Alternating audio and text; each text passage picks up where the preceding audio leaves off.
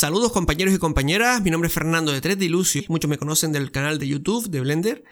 Y eh, quería hacer un podcast un poco para eh, comentar eh, unas situaciones y unas formas de, aprender. Y lo voy a hacer en YouTube, pero se me hubiese alargado muchísimo el tutorial, entonces que quiero mostrar una manera de poder modelar y de poder trabajar que existe, que no se habla mucho, pero que nos ayudará a llegar pues, a nuestros objetivos, ¿no? Por esto quería hacer este podcast para poder eh, matizar todos estos puntos. Yo he intentado hacerlo en muchas ocasiones en el canal, pero eh, YouTube no te permite pues que estés mucho tiempo pues hablando de algo, ¿no? Porque es un canal de, de, aprendizaje, de tutoriales, ¿no? Entonces también eh, detrás del 3D o en el 3D también hay una parte de información que se puede hablar, ¿no? Desde aquí. Por eso he querido hacer este podcast y ya vemos si funciona o no y se puede ayudar, ¿no? El objetivo de esta vía es para ayudar a más personas y, crear motivación, ¿no? Lo que yo quería hablar era del aprendizaje que yo había tenido en todo este mundo del 3D, ¿no? Yo empecé también hace mucho tiempo a generar geometrías, a aprender con, con 3D Max. Empecé, me cansé porque lo vi muy difícil, volví a empezar. Era en una época en donde no había YouTube, donde nadie te enseñaba donde tenías que aprender con libros. Y lo intenté, pero me cansé. Después me metí en el 2D, empecé a hacer eh, diseño gráfico y demás. Y también, de alguna manera, pues había que buscarse un poquito la vida y era más complejo. Eh, después volví otra vez al 3D, estuve unos cuantos, una unos cuantos años eh, con el 3D, lo dejaba, volvía y lo dejaba. Hasta que al final descubrí que Blender estaba ahí, que era un software de, que era libre incluso, ¿no? Pero antes de instalar el Blender, me metí con Cinema 4D y empecé a trabajar con Cinema 4D. Aprendí algo del 3D, ¿no? Empecé a buscar información y empezar a, aprender sobre la topología. Una vez que aprendí sobre la topología, me pasé al, al Blender.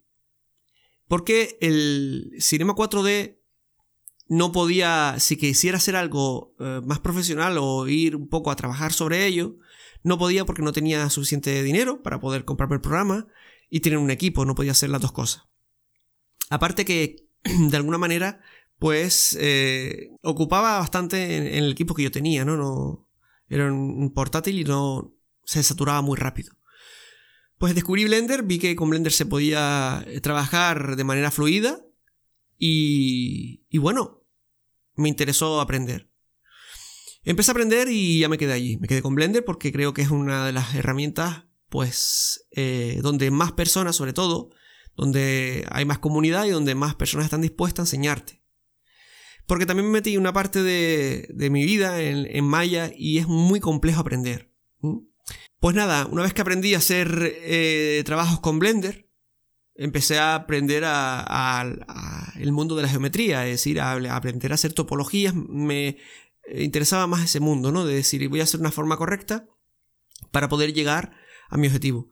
Me hice cursos, aprendí de todo de los grandes, me eh, incluso miraba, leía libros, eh, seguía viendo tutoriales, porque en este caso ya se habían, ya YouTube funcionaba, y conseguí eh, empezar a hacer cosas cosas un poquito más eh, complejas, ¿no? Llegó un momento en que me di cuenta eh, de que el aprendizaje de Blender era correcto, pero había una parte que no era del todo correcta, es decir, enseñaban eh, a generar, generar, geometrías, pero no enseñaban a ser creativo.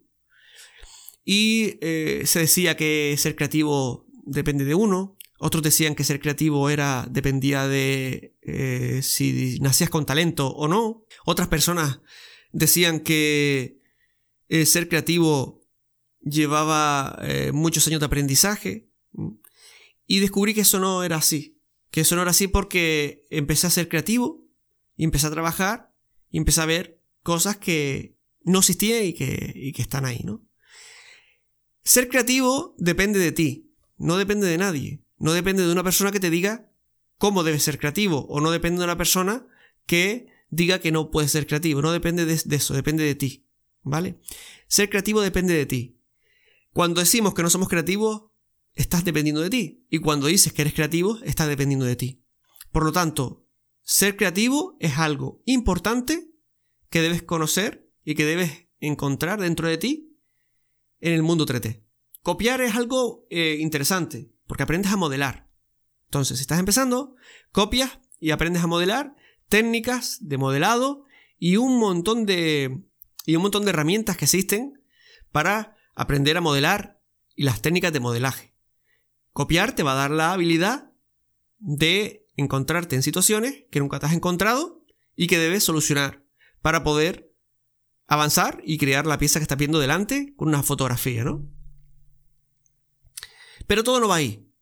Todo no va en copiar. Llega un momento en que ya eres capaz de generar casi cualquier pieza.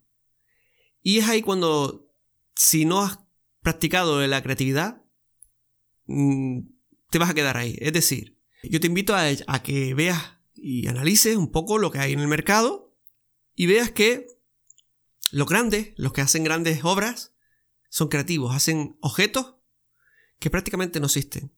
Fíjate, haz ese, esa parte. Y las personas que están empezando, o las personas que están mostrando su trabajo y que están en nivel medio, es, eh, copian más. Entonces, si lo analizas de esta manera, si tú quieres destacar, si tú quieres destacar sobre el resto de personas de nivel medio, sé creativo. Harías cosas, fabricarás cosas que eh, nadie lo ha hecho. Copiar está bien hasta un punto, es decir, copiar un objeto en una imagen está bien porque le puedes mostrar a alguien lo que eres capaz de hacer porque ese alguien ha visto esa imagen. Por ejemplo, yo voy a hacer un modelado de una pelota y un balón de fútbol, por ejemplo, y cuando lo hago y lo muestro al mundo, todo el mundo sabe cómo es un balón de fútbol y dice, esta persona es buena haciendo un balón de fútbol porque yo he visto un balón de fútbol y sé cómo es en realidad. Y esta persona lo ha hecho, pues perfecto, igual. Pero ¿qué ocurre? Que balones de fútbol pueden haber miles y está fabricado. Entonces, puedes conseguir ese mismo efecto con objetos que nadie conozca.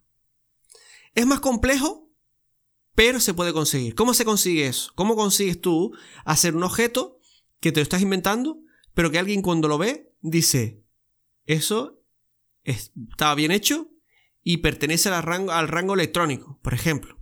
vamos a hacer un ejemplo de un móvil. Tú puedes copiar un móvil y hacerlo igual y todo el mundo dice, bueno, pues ese es esta marca o a otra o este móvil, ¿no? Vale. Pero tú podrías generar un móvil que es totalmente diferente al que hay en el mundo digital o al que se vende en, el mercado, con botones eh, retro, por ejemplo, y con formas diferentes, y hacer unas formas muy marcadas, identificando la forma de un móvil pero innovando. ¿Qué ocurre? Que todo el mundo dirá, eso es un móvil, pero es un móvil raro. Pero está bien hecho. ¿Vale? Entonces lo raro, si te dicen que es raro, está bien hecho. Porque es diferente. Otra cosa es que empieces a ser creativo cuando todavía no sabes modelar. Eso no se puede hacer. Yo te invito a que aprendas a modelar, de que aprendas a hacer formas y después eh, dentro de ese eh, aprendizaje, pues de vez en cuando hagas, eh, que seas creativo. Por ejemplo, vamos a hacer un, por decirlo así, un ejemplo de una mesa. Vas a hacer una mesa. Pues cuando vas a hacer esa mesa, podrías hacer una mesa que ya existe, te coges una foto de referencia y la haces. Y a lo mejor haces otra mesa sin ver fotos de referencia e intentar hacerla que no se parezca a la que has hecho, pero que eh, sea se parezca a una mesa, sea una mesa, que cuando alguien lo vea sea una mesa, usando las técnicas que has aprendido, haciendo la primera mesa que has copiado. Eso te da creatividad. Otra de las maneras que también te puede dar creatividad es utilizar dos referencias, solaparlas y generar una tercera. Es decir, imagínate que te vas a crear un bolígrafo. Coges dos bolígrafos de referencia, por ejemplo, podrías coger un lápiz y coger por ejemplo, un lápiz, un rotulador y una pluma, por decirlo así. Y entre los tres vas y que generas otro eh, cuarto objeto en 3D inventado, pero utilizando algunas eh, formas que existen ya eh, en esos tres objetos. Con ello lo que vas a hacer es ser creativo porque, aunque sea copiar, estás generando una nueva eh, forma de, de, un boli, ¿no? Por decirlo así, o un rotulador. Siempre y cuando no exista en el mercado. Si, estás haciendo algo que esté ya, pues no dejas de copiar. Pero si es algo que no exista, a través de otros objetos, pues es perfecto. Esta es una herramienta muy, muy importante y es algo que nadie dice, pero que existe. Yo te invito a que vayas a las grandes redes sociales donde están los profesionales del 3D, que hay 4, 5, 6, incluso más eh, páginas web donde verdaderos artistas exponen sus trabajos. Y te darás cuenta de que eh, casi todo lo que ves ahí es creativo. No, no existe, no es copiado de nada. ¿Vale? Casi todo. Entonces, ese es el objetivo. Lo que funciona es eso, ser, ser creativo. Lo que te lleva lejos es ser creativo. Pero ser creativo de manera correcta. Si te das cuenta, ya te invito a que lo veas, verás que los grandes artistas hacen objetos y seguramente que habrá partes de esos objetos que, te suenan de objetos que ya existen. Eso es lo que hacen. Muchas veces, pues, eh, son creativos de esa manera. Otras muchas veces no te encontrarás lo que han hecho en ningún ámbito. Siempre hay algo que te puede sonar, pero eh, lo que se trata es ser creativo, ser diferente y no copiar. Ese es el objetivo del profesional. Si quieres llegar a ser profesional, ese es el objetivo. Otra cosa diferente es cuando vas a enseñar. Si vas a enseñar a un grupo de personas, si tu eh, idea es generar cursos o enseñar a otras personas a hacer 3D, debería de se encamina de otra manera. Se encamina en, debes explicarles cómo se hace la topología, para eso tienen que copiar primero, y eh, limpiar muy bien la topología y que la topología sea correcta.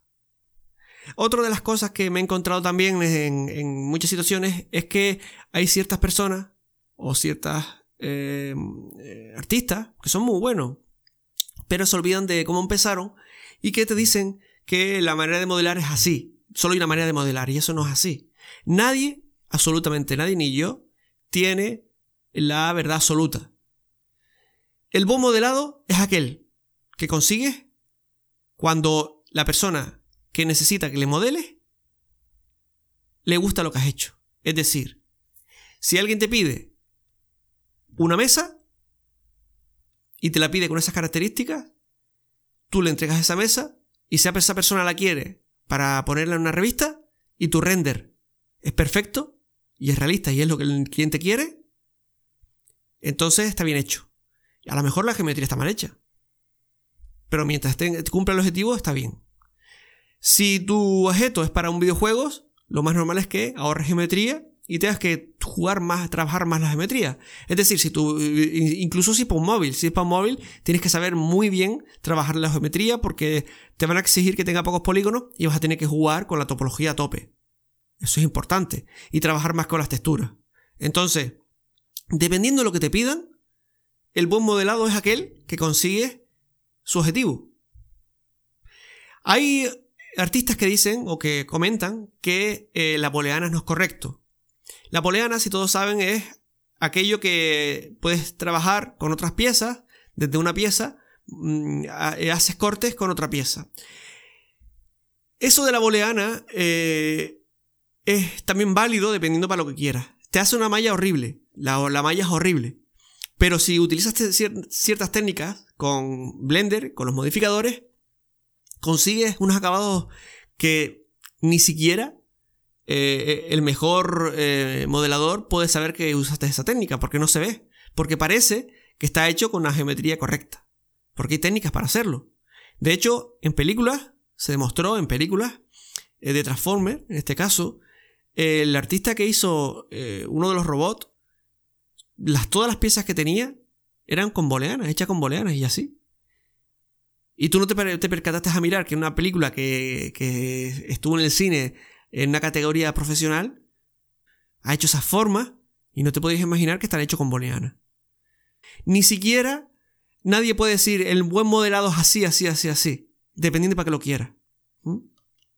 Hay unas pautas, hay que cumplirlas, eso sí es verdad, decir, para hacer la geometría no te queda otra con la luz de soporte y las cuatro partes que hay que tener en cuenta, pero después puedes generarlo y hacer eh, tu geometría la que funcione.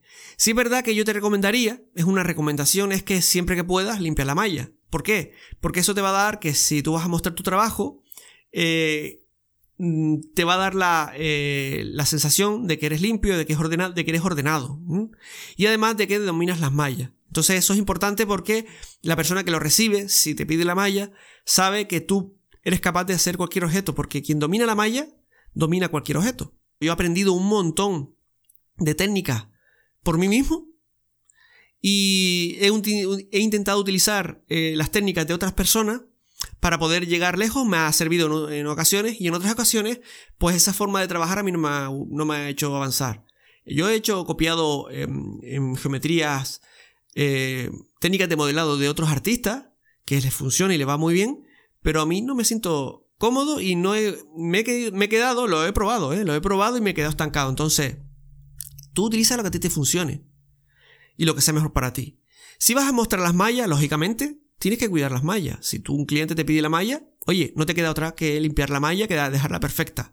Si un cliente te pide un render, pues tendrás que hacer un render lo mejor posible. Tendrás que trabajar con la iluminación y con las texturas. Pero si un cliente te va a pedir 20.000 millones de opciones y 20.000 millones de cosas, necesitas tirar de la boreanas porque es mucho más rápido trabajar el modelado. Entonces, es un equilibrio. Utiliza lo que necesites en cada momento. Eso sí, no te olvides de hacerlo de manera profesional. De manera profesional. Es decir, si vas a trabajar con boleanas, aprende a utilizar la boleana que queden los trabajos, los acabados finales perfectos. Es decir, eso no vale que utilicemos boleanas y como hemos utilizado boleanas, pues que sea mal trabajo. No, no, no. Todo tiene que quedar perfecto. Es decir, tanto usemos boleanas tanto utilicemos formas normales o la topología normal, tanto utilicemos texturas, eh, realizar las UVs de manera correcta y eh, todo ese tipo de opciones que nos hacen llegar lejos. Creo que todos estos puntos quería decirlos porque eh, vuelvo a decir que la verdad absoluta no existe. Solo existe la ayuda de que uno dice yo utilizo esto y me sirve, pues a lo mejor a ti te sirve o te funciona. A mí, por ejemplo, hay muchas, muchas técnicas que he aprendido de otros artistas y que me funcionan brutalmente bien, pero también he tenido que inventar mis propias formas de trabajar y no digo que sean las correctas, ni digo que son las únicas, pero es una forma más de trabajar. Cuando alguien hace un modelado y lo hace eh, en su tiempo y hace un buen modelado, es su técnica y su forma de hacerlo.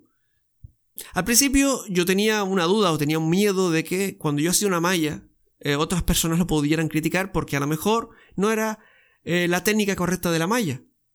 Pero con el tiempo me di cuenta de que mientras la malla esté correcta y cumpla la función que desempeña ese objeto, da igual. ¿Vale? Es igual. Eh, y cuando tú haces un render, la gente verá la malla y verá. Yo suelo pedir en las mallas cuando tengo, yo tengo, tenemos un canal de Discord donde mm, muchos compañeros que son buenísimos, que comparten trabajo y veo que sus mallas, eh, pues hace un objeto, hace un render, pido la malla. ¿Por qué pido la malla? Porque estamos aprendiendo. Entonces, si dominas las mallas, dominas todo. Una vez que domines las mallas, una vez que domines la topología, la forma, eh, te podrás permitir el lujo de probar otras técnicas que descuiden un poco la geometría. Experimenta con eh, otras opciones. No siempre la malla tiene que dar al 100% correcta porque en situaciones te encontrarás en situaciones que me he encontrado que no necesita.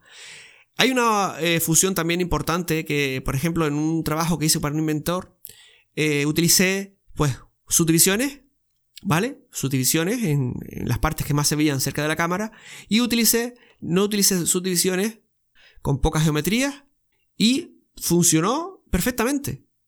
Entonces cumple el objetivo si, cumple si tu objeto cumple el objetivo, yo te aseguro de que es el correcto. Ahora, no podemos confundir en, eh, aunque no utilice las técnicas habituales, ¿vale? Para modelar, debe ser profesional. Cuando haces un trabajo, debe ser lo que te piden. Y si en este caso tú te has utilizado una técnica que no es la correcta para el trabajo que te van a pedir, Tienes que aprender a hacer las otras técnicas. Por eso es importante hacer unas técnicas. El resumen de todo es, primero, aprender a hacer formas copiando con imagen de referencia. Luego, y durante el trabajo de aprendizaje de la geometría y la topología, crear nuevas formas a través de lo que has aprendido.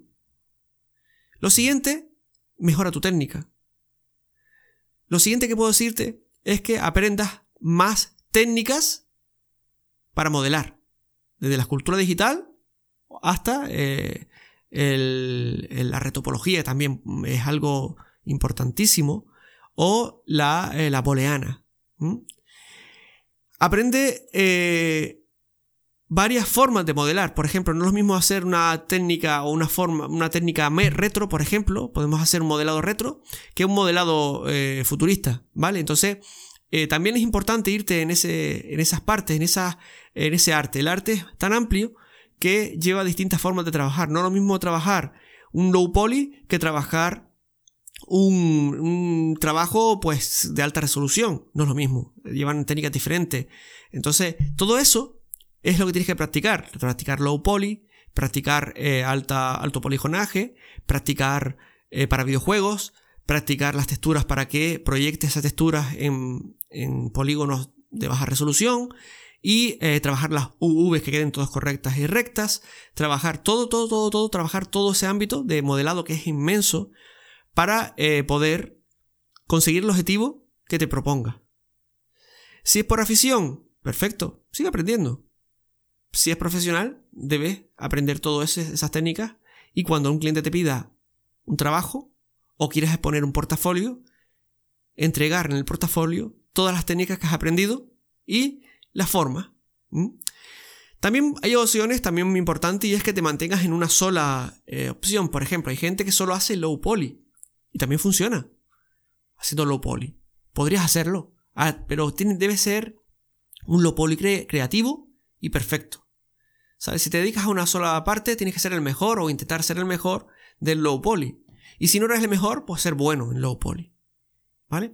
Entonces, yo lo que te quiero decir es que tienes un montón de herramientas de que si estás empezando con el 3D, te animo a que lo hagas porque vas a conseguir llegar y solo llegan allá donde eh, necesitan llegar aquellos que lo siguen intentando y los que no dejan de hacerlo. lo más importante de todo es la constancia ¿vale? Y la creatividad y aprender. Todo eso es lo más importante. Si dejas de eh, trabajar con Blender o dejas de trabajar el 3D, eh, lo más probable es que no llegues tan lejos. Entonces, si te gusta, sigue, sigue, te animo y que vas a llegar muy lejos. Te lo dice una persona que ha trabajado muchísimo, que sigue trabajando mucho sobre el 3D, sobre todos los ámbitos del diseño, del modelado y demás, y eh, que se consiguen, se consigue llegar lejos si te lo propones y sobre todo si ayudas a, otras personas a llegar a donde tú has llegado. Eso es lo más importante.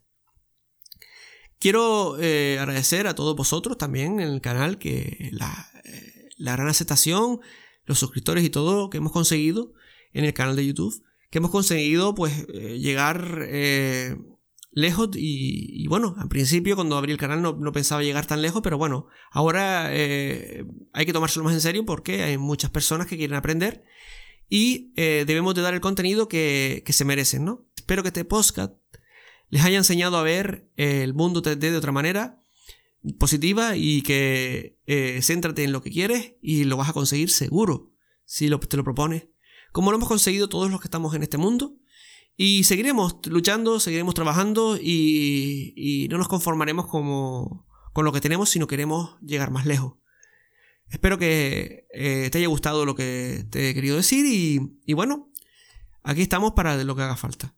Muchas gracias a todos vosotros y espero que les haya gustado.